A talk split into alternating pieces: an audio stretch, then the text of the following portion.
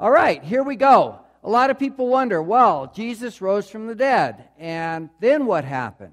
We celebrated the resurrection last Sunday.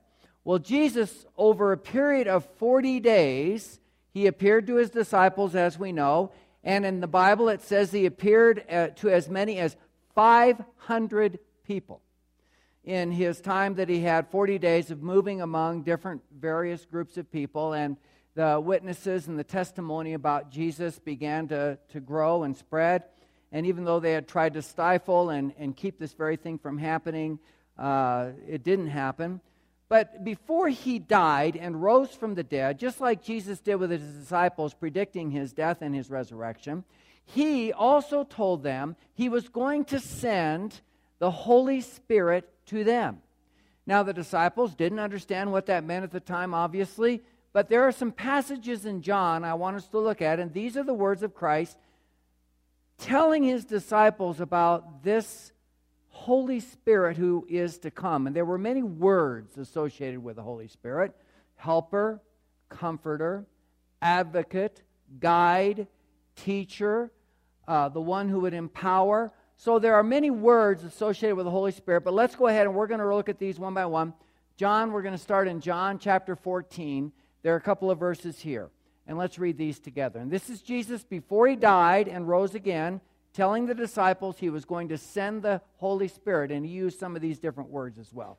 And I will ask the Father, and he will give you another counselor to be with you forever the Spirit of truth the world cannot accept him because it neither sees him nor knows him, but you know him, for he lives with you and will be in you.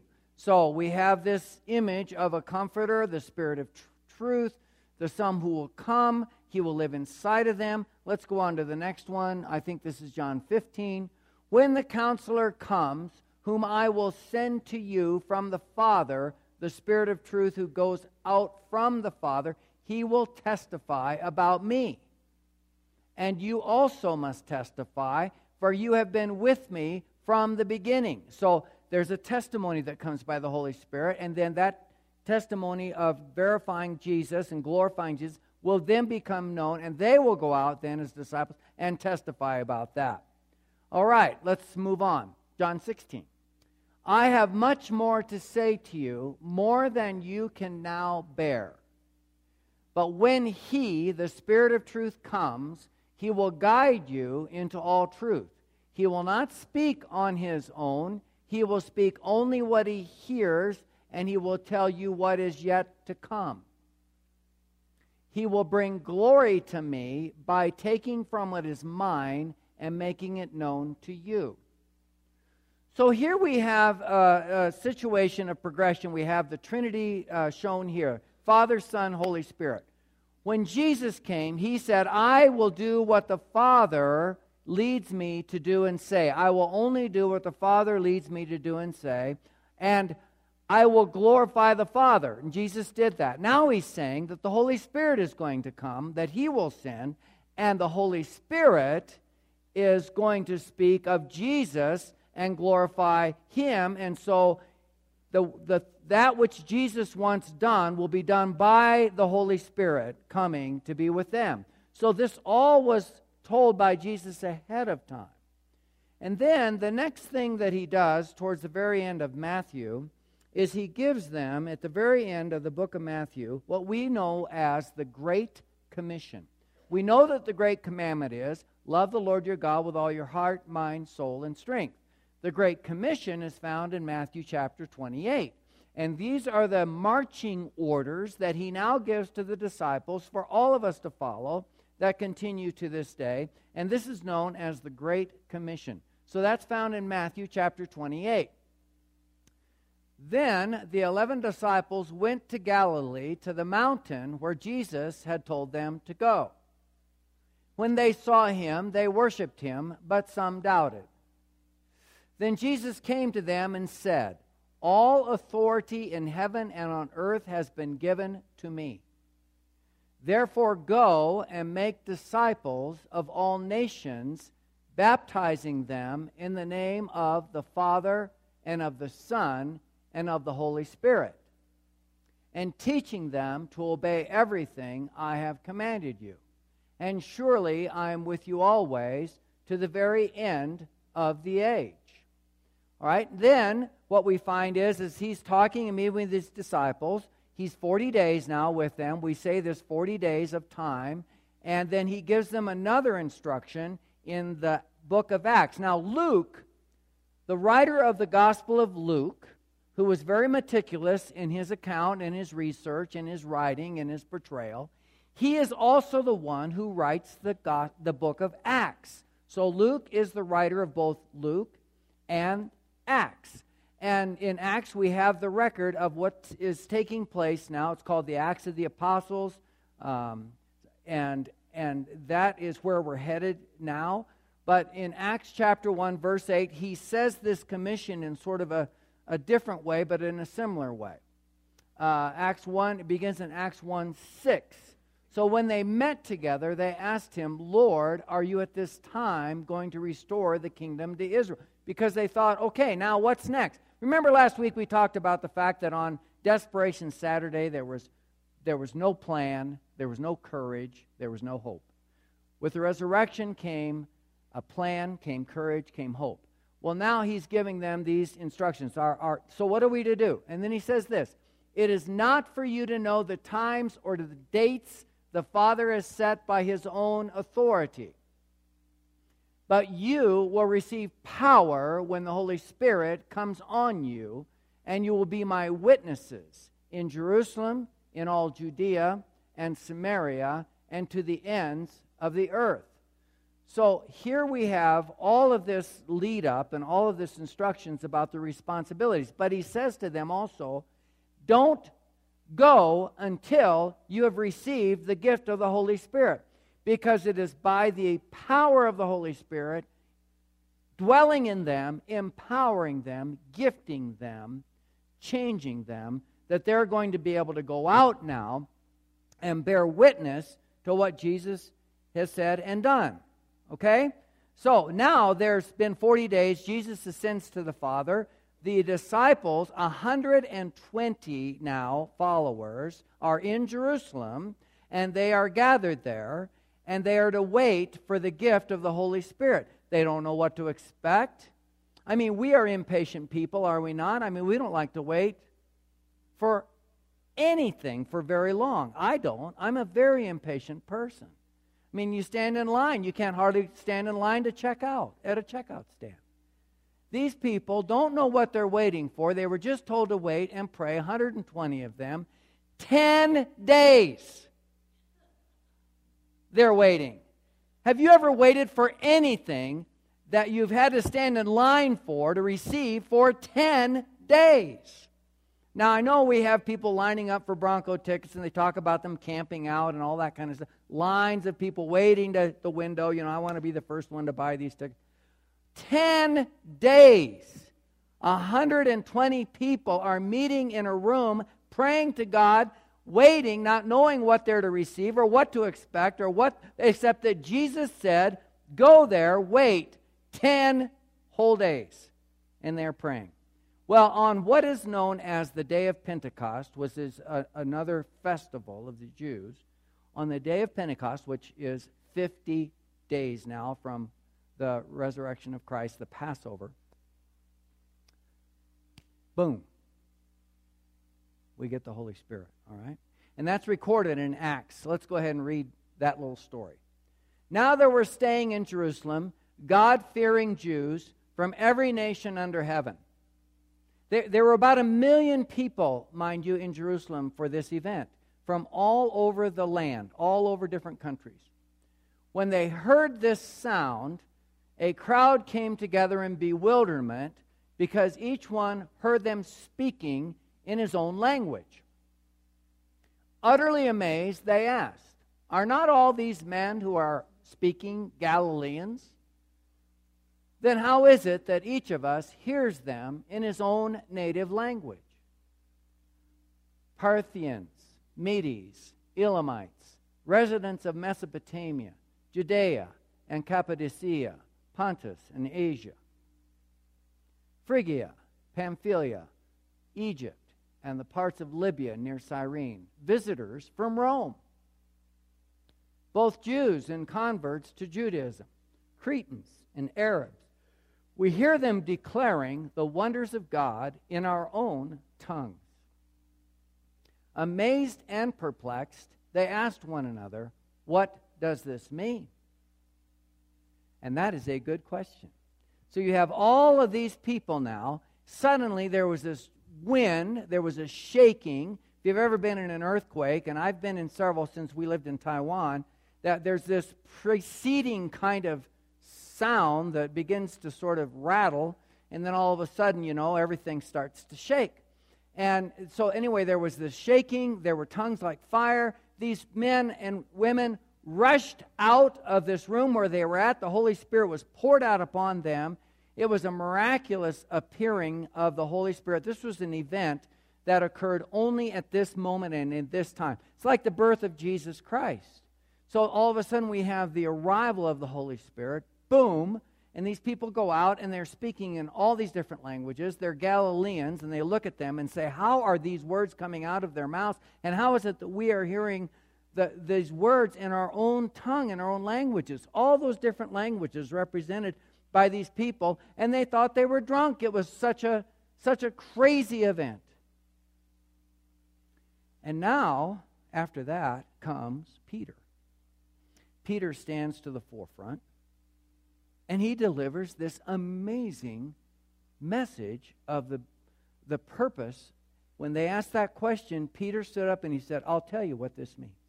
And from then on, he started beginning testifying to Jesus. He began in the Old Testament, said, The Old Testament said that Jesus would come. It was prophesied that there would be a Messiah who would come to us. And we have seen and heard and experienced with our own lives who this Jesus is. And we come to declare to you that this Jesus is alive, he's living, he's among us.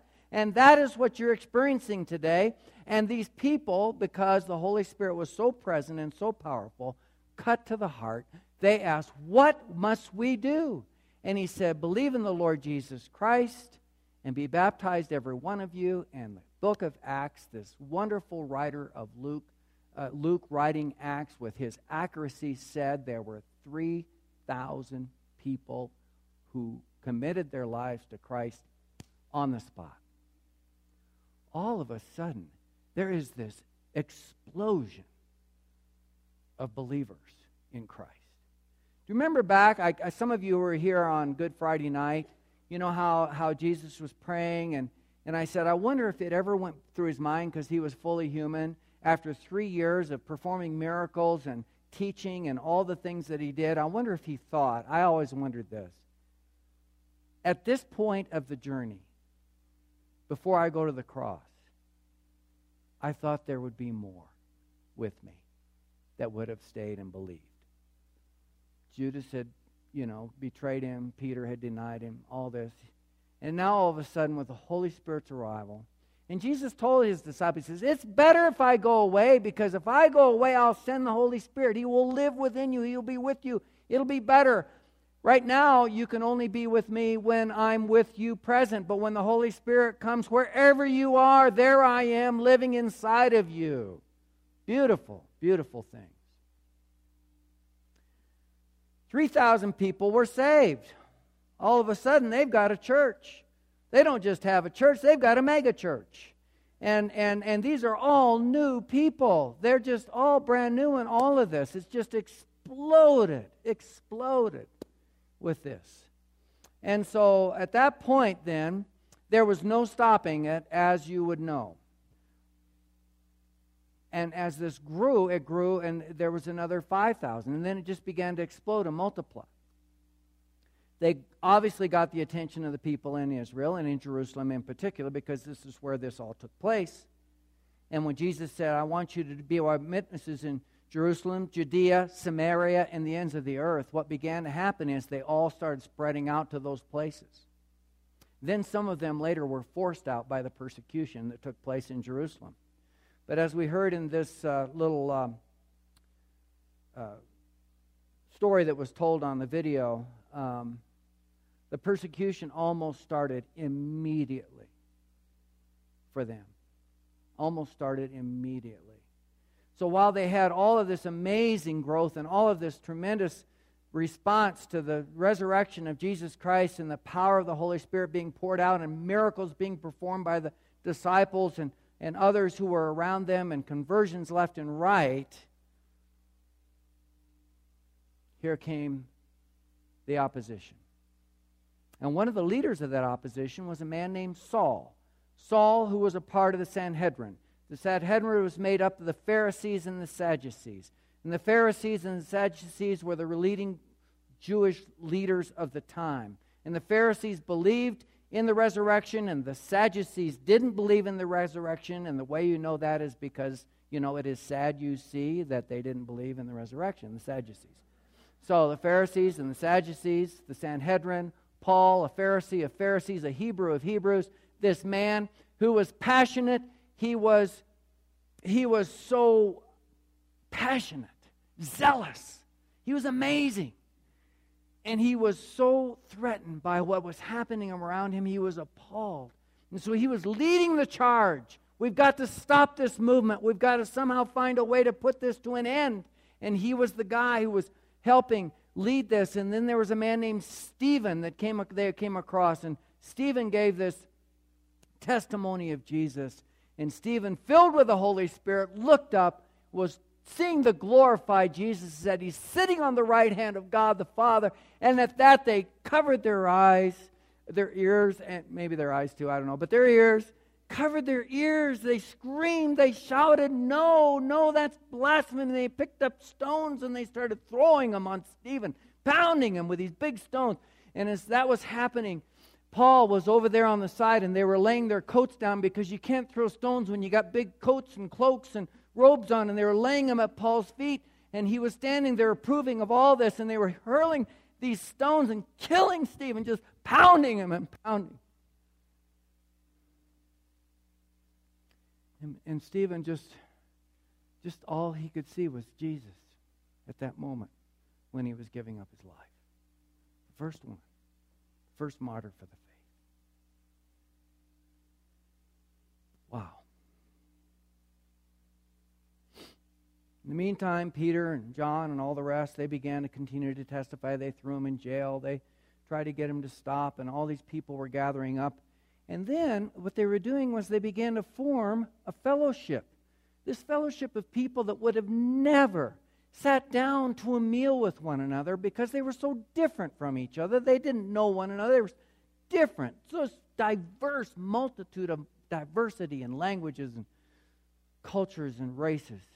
And let's look at let's look at the uh, next passage of what happened. This is in Acts chapter 2 now. This is the church. What were they doing? They devoted themselves to the apostles' teaching and to the fellowship, to the breaking of bread, and to prayer. Everyone was filled with awe and many wonders and miraculous signs were done by the apostles. All the believers were together and had everything in common. Selling their possessions and goods, they gave to anyone as he had need. Every day, they continued to meet together in the temple courts. They broke bread in their homes and ate together with glad and sincere hearts, praising God and enjoying the favor of all the people. And the Lord added to their number daily those who were being saved. Every day. Every day. I've told you in here before that our friend Daniel Conti, who pastors a, a church in Sierra Leone in, in Kissy Town, in uh, that area, but his phrase is he is adamant in Sierra Leone about depopulating the kingdom of darkness depopulating the kingdom of darkness by winning people to Jesus. Every day, the kingdom of darkness was being depopulated in Jerusalem in that area and going out from that place. Amazing. Amazing. In fact, he still says that. He texts me every Sunday and he tells me, he says, Hey, Dad, he calls me Dad, we depopulated the kingdom of darkness by three souls today. Just so passionate about his his approach and what he's doing. As you know, Jesus told a lot of parables. he told a parable in Luke chapter 19 that was about the 10 giving servants 10, 10 servants talents. It was a landlord, a guy that was the king. He went to get glorified in his kingdom, and he gave them all 10 talents. Some of you maybe remember this parable. And, and some of them, and, and they didn't know when he would come back, but he was going to come back. And when he did come back, there were, there were some who just rejected him outright. There were some who had that talent and, and they, they just took that talent and they buried it in the ground. And they just gave that back to him. But there were others who took those talents that he gave them and they multiplied those out. They were good stewards of what they had been given. There is a military term that is used, and this was also used in this parable, and, and that was given by the king, and it was this Occupy till I come. Occupy till I come. We all have been given orders from our King, the Lord Jesus Christ.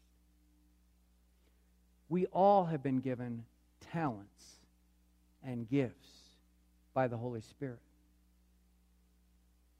And our orders have not changed. And they will not change until our King, Jesus, comes back. And he will come back. Occupy till I come. Use what I have given and trusted to you to advance my kingdom. Jerusalem, Judea, Samaria, the ends of the earth, the Great Commission, it's still in place. It's still alive. It's still active today. It's been entrusted to us. And we have a responsibility for that. Some people reject Jesus outright. Others of us have just sat on what we've been given.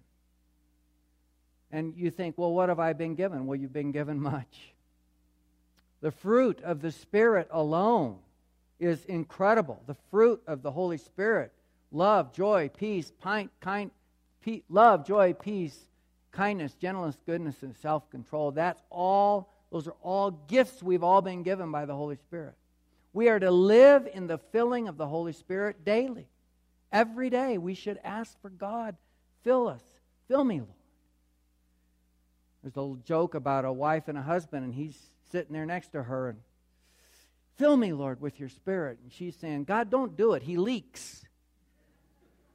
It just leaks out. Of course, we have to ask for that infilling all the time. There is that moment of conversion when the Holy Spirit is, is born in you. When you are born again, the Holy Spirit wires you up for the presence of God in your life, but then there's a daily filling that we walk in.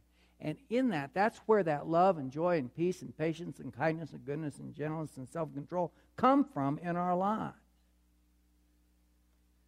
Occupy till I come, because I'm coming again.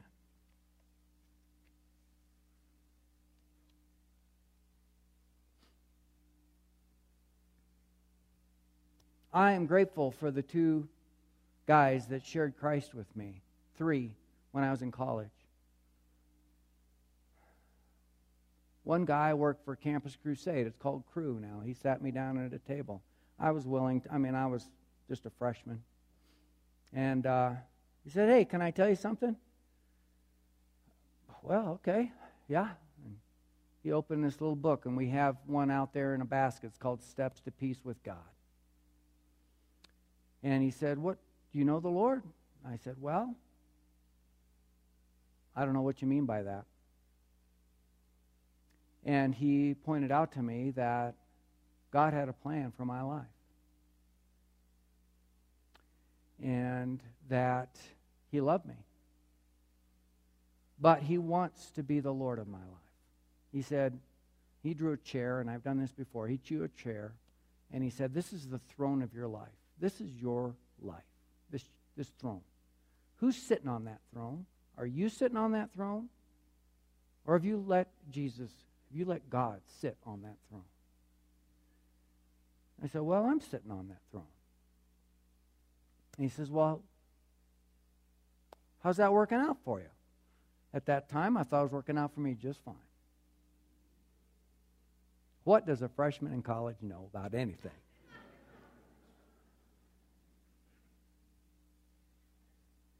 Two guys that were in our dorm, one was a total nerd, the other guy was a linebacker on the Iowa football team. They loved Jesus and they walked it in the hallways and the dormway. And I just, Mark Dagley and Don Cyberry. They lived it. But it was another couple years. I had to dig a deeper hole. I had to get in more trouble. I had to come to the end of myself before all of that finally all started coming back to me. You see, the Holy Spirit, and I didn't know it at the time, used those seeds of testimony, those witnesses, that plant something inside of me that would lay dormant for a couple of years until all of a sudden I had a need. And that all came back to me. and I was converted to Christ.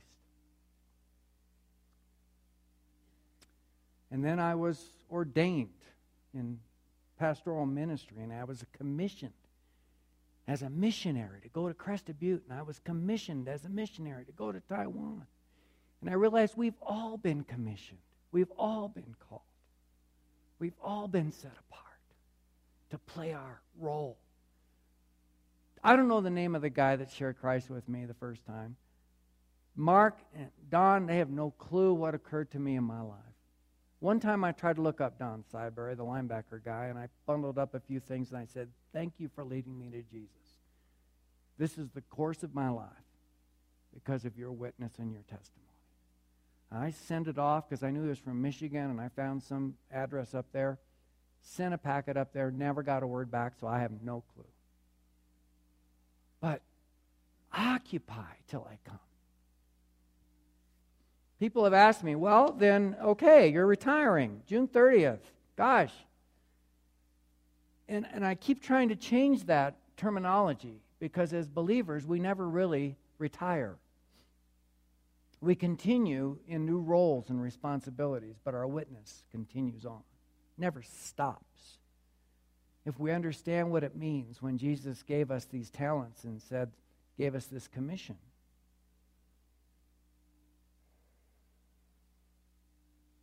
We've got more than 120 people in here this morning. That's a lot to start with. We had 400, over 450 in here on last Sunday. There's still work to be done. And he wants you to join him in it. Let's pray.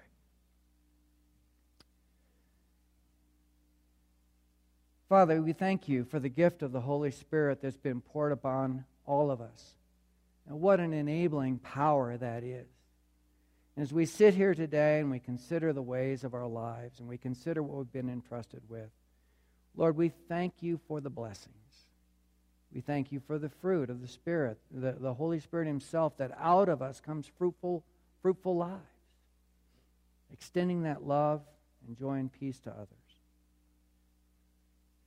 Forgive us for getting so wrapped up in ourselves or allowing the Word of God that is planted in us to be thwarted or choked out by the cares and concerns and worries of this world.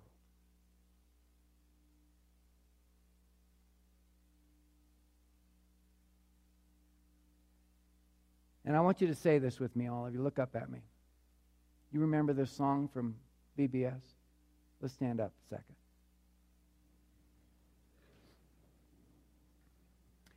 I may never march in the infantry. What is that next one? I may never. I'm in the Lord's army. All right, Jenny's got it. All right, here we go. We're gonna we're gonna get this, guys. Okay, here we go. Come on, Jenny. I may never march in the infantry, ride the cavalry, shoot the artillery. I may never fly o'er the enemy, but I'm in the Lord's army. Yes, sir. One more time, we can do this. I may never march in the infantry, ride in the cavalry, shoot the artillery. I may never fly o'er the enemy, but I'm in the Lord's army. Yes, sir. All right, we're going to sing Be Thou My Vision. That's our hymn today.